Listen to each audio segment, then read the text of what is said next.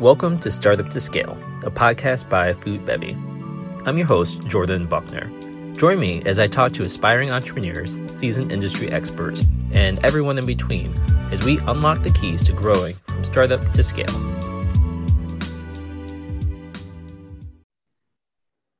Hey everyone, this is Jordan with the Startup to Scale podcast, and my guest today is Bella Hughes with Shaka and Shaka Tea. I am so excited to have this conversation. Um, you know, just before I hit record, like Bella started mentioning a thousand things that were absolutely amazing, and I'm excited to get through the details with you. I was like, let's make sure we get all of this on our podcast for today. So, just as a brief introduction, I'd love for you to just give like a one minute overview of who you are and about Shaka and the Hawaii Found Her project. I know it made two minutes for that. Fantastic. Well, thanks so much for having me on. It's been wonderful to get to know you over the years and very much admire all that you do, Jordan. But I'm Bella Hughes and I am the co founder of Shaka Tea. We are an award winning line of herbal iced teas and teas and recently launched immunity shots. And what's distinctive about us is we bring to the table full flavor, zero sugar teas that are brewed with a unique hero ingredient, mamaki, an herbal tea only found in the Hawaiian archipelago, which is where I was born and raised. Our whole business is really about supporting sustainable agriculture and putting um, money, abundant money, in the hands of small farmers. And we are now available in close to 8,000 doors across the United States. In addition to uh, my work with Shaka Tea, I do a lot in my community, involved with various nonprofits. And uh, one thing I'm really proud of is during the past year, along with my mentor, um, Gloria Lau, we have been able to launch with partners at Purple Mai'a, a 501c3 here in the Hawaiian Islands, a new accelerator program founder specifically to support API and Native Hawaiian women entrepreneurs. Wow, I am so impressed by everything that you're doing. And since we met, um, gosh, I guess it was a couple years ago through Food Bytes, I was so impressed with everything that you're doing. And we've been on a couple of like panels together, and just like I have to sit down with you and talk, um, you know, one on one for for our podcast because I think you really embody the the entrepreneur and the food entrepreneur like of today's world and i love um, everything that you're working on. So, you know, I think on the Shaka side, one thing that I want to know is one, the product is absolutely delicious, right? Like, I don't drink a lot of iced tea, but I actually love your product and like it just tastes really good and it's so simple.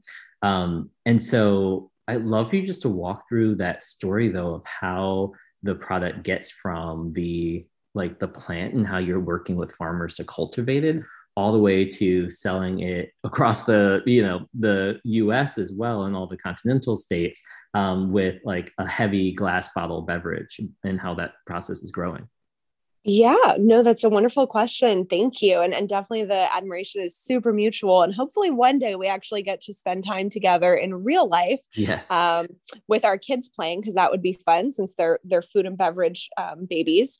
But all that being said, um, you know, our business really began with a why and the product um, came after. And by that I mean, you know, I'm born and raised here. We have some of the highest rates of um, poverty in the United States, highest cost of living and lowest wages. There's basically a million acres of fallow ag land. Most farmers are small farmers, um, you know, one to nine acres, and there really is not a lot of abundant hero ingredients that be, can be paid a premium, grown sustainably, and then exported. And so, you know, being an avid fan of Mamaki tea, when you look back to when we first launched the first three years, we were really just in our home market. The product was quite different. There always was the Mamaki component um, every time farmers are planting mamaki, they're restoring native ecosystem habitat um, since the plant is endemic and it's also the host plant for a pollinator butterfly. Since we were founded in 2016, we have given away 35,000 mamaki seedlings to help small farmers get started. And we're really, really proud you know to date we're working with 20 farmers and you know the majority of our farmers are coming from the punakau district which has some of the highest rates of you know statistically um, families living below the poverty rate. And we're we're really championing it's pretty simple you know grow something sustainably that can be grown in, you know, in agroforestry or polycropping styles, so alongside food crops to ensure food security, since that's another huge problem in Hawaii. We import about 85% of our food. We're absolutely not promoting monocropping and rows and rows of mamaki. Mamaki grows best when it is an understory or grown in concert with other food crops. And then, you know, pay farmers a premium. We dry and dehydrate those leaves here in Hawaii, based out of our Hilo headquarters. And then we ship that lightweight hero ingredient to the US continent and Japan, where we co-pack it. And, you know, most of our business is in these larger off-island markets. What's really been key for our product is um, the flavors are, you know, really tropical botanical, inspired by the islands. We actually have had all of them created in-house by my co-founder and husband, Harrison Rice. And I think that's what makes the flavor so good. It took, again, three years to get there and tinkering, but you know, when you look at most ready to drink beverages, they tend to use the top three to five sort of manufacturers that also formulate, and they all taste very similar. He was right there in our home kitchen with his Brix refractometer, putting together these flavors. Our kids and I were the first taste testers, and I think that gives it its distinctive flavor. And a big turning point for us was learning about monk fruit as our sweetener, and that really brings a product to the market that is zero sugar, zero calories, zero carbs carbs, full flavor, hydrating, non-GMO, clean label ingredients. And, you know, I truly believe beyond the fact that we are the only RTD tea brewed with Mamaki, there's nothing quite like us on the market. That's absolutely amazing. And, you know, I think a couple things that are really important about your story. One is you started with the why of that how can I like highlight this amazing crop that's native to you know my home state and that's very underutilized. And I think when we first talked, right, like it was just growing wildly and like on the land, and no one was really using it, um, you know, besides just for local uses. And I love how you have cultivated it into this ingredient that's super proud, you know, that you can be proud of and everyone can be proud of. And then I think incredibly smart how you're then able to bottle it, uh, you know, in the continental U.S. and kind of across the country to be able to accessibly get that to people kind of where it is. And even just the product itself you know i would probably guess that most people if not almost everyone like no one knows what mamaki is. Um, but you also don't brand it and the front of the bottle at least on the current pack is like this is mamaki right as a drink because no one would understand what it is but everyone understands iced tea um, and the fact that it's like zero calories no sugar is just like everything that people are looking for. And so you're both delivering to the ingredient and the farmers who are growing it but also to what consumers are looking for Oh, thank you. And again, like that was a learning curve. All I want to talk about is, you know, creating a culture of abundance, sustainable agriculture, planting endemic plants. Like most tropical places, we have in Hawaii a huge issue with highly invasive plants. So didn't want to start a business, you know, that was rooted in growing something not from here and exporting it. But what I quickly learned that's not what really makes the sale, especially like to a consumer, exactly to your point, who's never heard of Mamaki tea. So, you know, our label has, you know, definitely evolved over the years and absolutely the form factor. When we launched, we sweetened it with organic apple juice to today, monk fruit, zero sugar, and then moving our big why and our story and talking about Mamaki and sustainability to the back label. Um, it's done wonders. And that's a hard thing for an entrepreneur when it starts with a why and with a passion and with a commitment commitment to you know business being a force for good in your community where you're from where you're raising your own keiki um, children. You you know it's, it's hard to get that feedback but i'm so glad that we were open to take it. And when you live in the gray you're really able to ultimately um, you know have a bigger impact. Sometimes business especially a small entrepreneur and a mission driven business can be very black or white. Um, but living in the gray and understanding how best to communicate on retail shelf to customers and constantly iterating and and and working to perfect our messaging to make the most sales possible so in turn we can have the biggest economic impact in hawaii um, has really been a big part of our journey I love that living in the gray. I'm a big kind of proponent of, of that and understanding that you don't have to just be one thing, um, but you can kind of speak in different ways to different people because everyone has a different reason why they're supporting you, why they're buying you, and why they're working with you. And so I think that's that's incredible. Um, what do you think were those other like biggest obstacles that you had when building Shaka? Um, you know, being very direct, capital. It's it's hard to raise money. They're not I mean, it's hard wherever you are. It's especially hard when you're based out of the most isolated, populated human landmass on Earth. Um, you know, there was a lot of early misconception in the investor community that they thought our product would only do well on the West Coast or somewhere that had an affinity for Hawaii. Um, you know, and there's just historically a lot of, you know, uh, travel between the West Coast and the Hawaiian Islands. But, um, you know, just access to capital and resources, you know, statistically, 85% of all capital goes to all male teams. Um, and uh, just, you know, being able to pitch and win that capital. So, that was i feel if we'd been better funded earlier we probably would have been hitting a lot of the milestones sooner.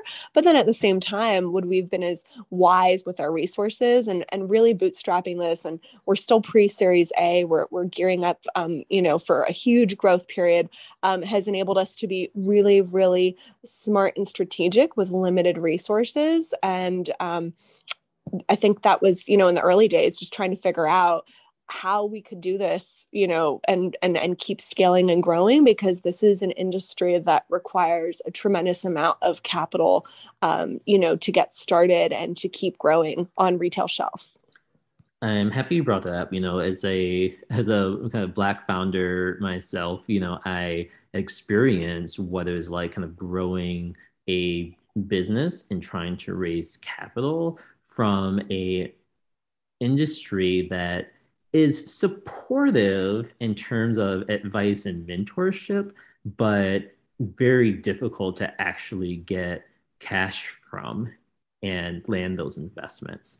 Um, and so I've experienced that myself and talked with lots of other founders who, you know, really go through that experience of the difficulties of raising funding, right? And I speak to a lot of, you know, diverse and especially diverse women-owned founders who hear all the time. There's like, oh, this is a you know interesting product. It might be like good. Um, I'm happy to give you advice versus actually giving you capital, giving you money. Have you kind of found the same thing? I I have. I think um, you know, for myself as a woman and as a mixed race, you know, female founder, definitely there's a, a bevy of advice being offered. And, you know, all the data, you know, is there that says historically women and minorities, um, you know, over over mentored and underfunded. So I think that was definitely a big inspiration point during the pandemic when you know i started speaking with my dear friend and mentor gloria lau who's a prolific businesswoman and nonprofit leader and professional. And you know we came together just in our off time. Then we thought how could we support women and specifically you know api and native hawaiian women in our community here in hawaii?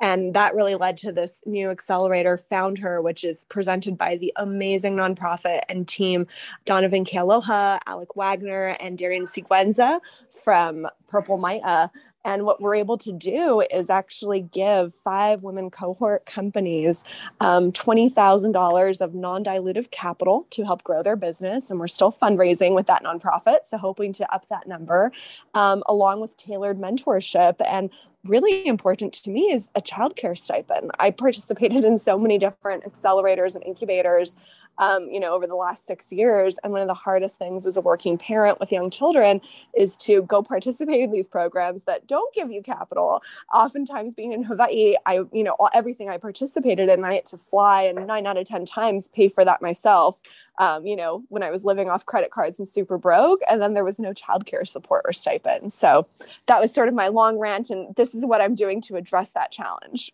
that I myself have faced. Yeah, I am so incredibly impressed. And that's at foundher.org. I encourage everyone to check it out and take a look. Um, are you working exclusively with um, with founders in Hawaii right now?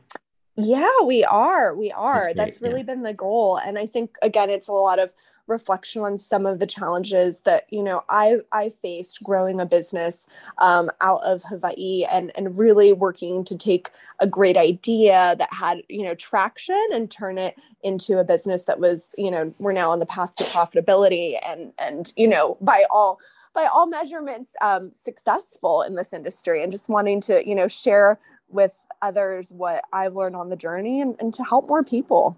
I really believe that business can be an amazing force for good um, and an abundance mindset. Bella, you are doing so much and I love it, right? You are building Shaka, which is growing at, you grew at 500% in the last year, which is incredible. You're opening up you know hundreds or thousands of new stores. You launch this new organization. You're a mom of two who is kind of working with your family kind of out of your one house and doing everything together. Like how do you make it work? A lot of people hear this and think like how is it even possible? How's there enough time in the day? How do you do it? That's a great question. I love the 100,000 doors. I like for your manifesting. Hopefully next year we'll add another 10,000, but um you know, I I have a very high energy, as you probably can tell.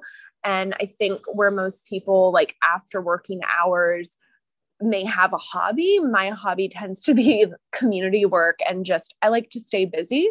And I'm really, really lucky that I have just such an amazing husband, partner, business partner, baby daddy Harrison that um, understands like that's just the way I'm wired. So, you know, he's totally used to like on weekends and after work shock hours, I'm just busy working on on other stuff. And my kids are really awesome. There's I don't really believe in balance because if you do what you love and i love shaka tea and that is my commercial business and i love all the you know community work that i'm doing um, you know you kind of always want to be doing it. I'm sure i make for a very annoying person to hang out with because i just want to talk about all the different projects all the time. Um, but you know my my hobby is is you know creating and um, you know again just really deeply everything i'm involved with is somehow connected to my community here in hawaii I definitely really love and that resonates that love that and that resonates with me. I'm the same way. Like this is just really fun for me. Like I find so much enjoyment from like working and building businesses and helping other people build their businesses that like I would do this and I honestly did do it before like without getting paid for it just because I really enjoyed the process so much. And I talk about this on in some of my writing a lot the idea of instead of work life balance, work life flow, with the key difference being there's, you know, understand what you're passionate about and find a way to build that into your life, both at your you know job that you're making money from but then your hobbies and what you do with your family and mm-hmm. everything just flows into each other so you don't have to have this separation of personalities where you're one person at work and a separate person at home or a separate person with your friends but you really find a way to blend all of those together and integrate those together Oh, that's that absolutely is why I think we are friends and um, definitely resonates with me. And I think for a long time, I felt a little embarrassed being in CPG and agriculture because professionally, my background is in arts and culture. I'm a curator and nonprofit arts administrator. But, you know, the real beautiful thing is I learned about agroforestry and sustainable agriculture literally through art, through a friend of mine who's an artist, Taiji Terasaki, and he did a piece about agroforestry. And I was like, wait, I got to learn more about this. So that has so informed how Shaka Tea has really championed, um, you know, an agroforestry um, and sustainable, you know, mindset with how Mamaki is grown. So, you know, it's funny, the dots really do all connect. And I love that concept of like work workflow. Bella, thank you so much for sharing your story and everything you're working on today. I am so happy that we are friends and looking forward to when we can actually meet in person. But um, with that, uh, best of luck as you are rounding out the rest of this year. And I'm excited to see everywhere that Shaka grows. Fantastic. Well, thanks so much for having me on, Jordan. Appreciate it. Aloha.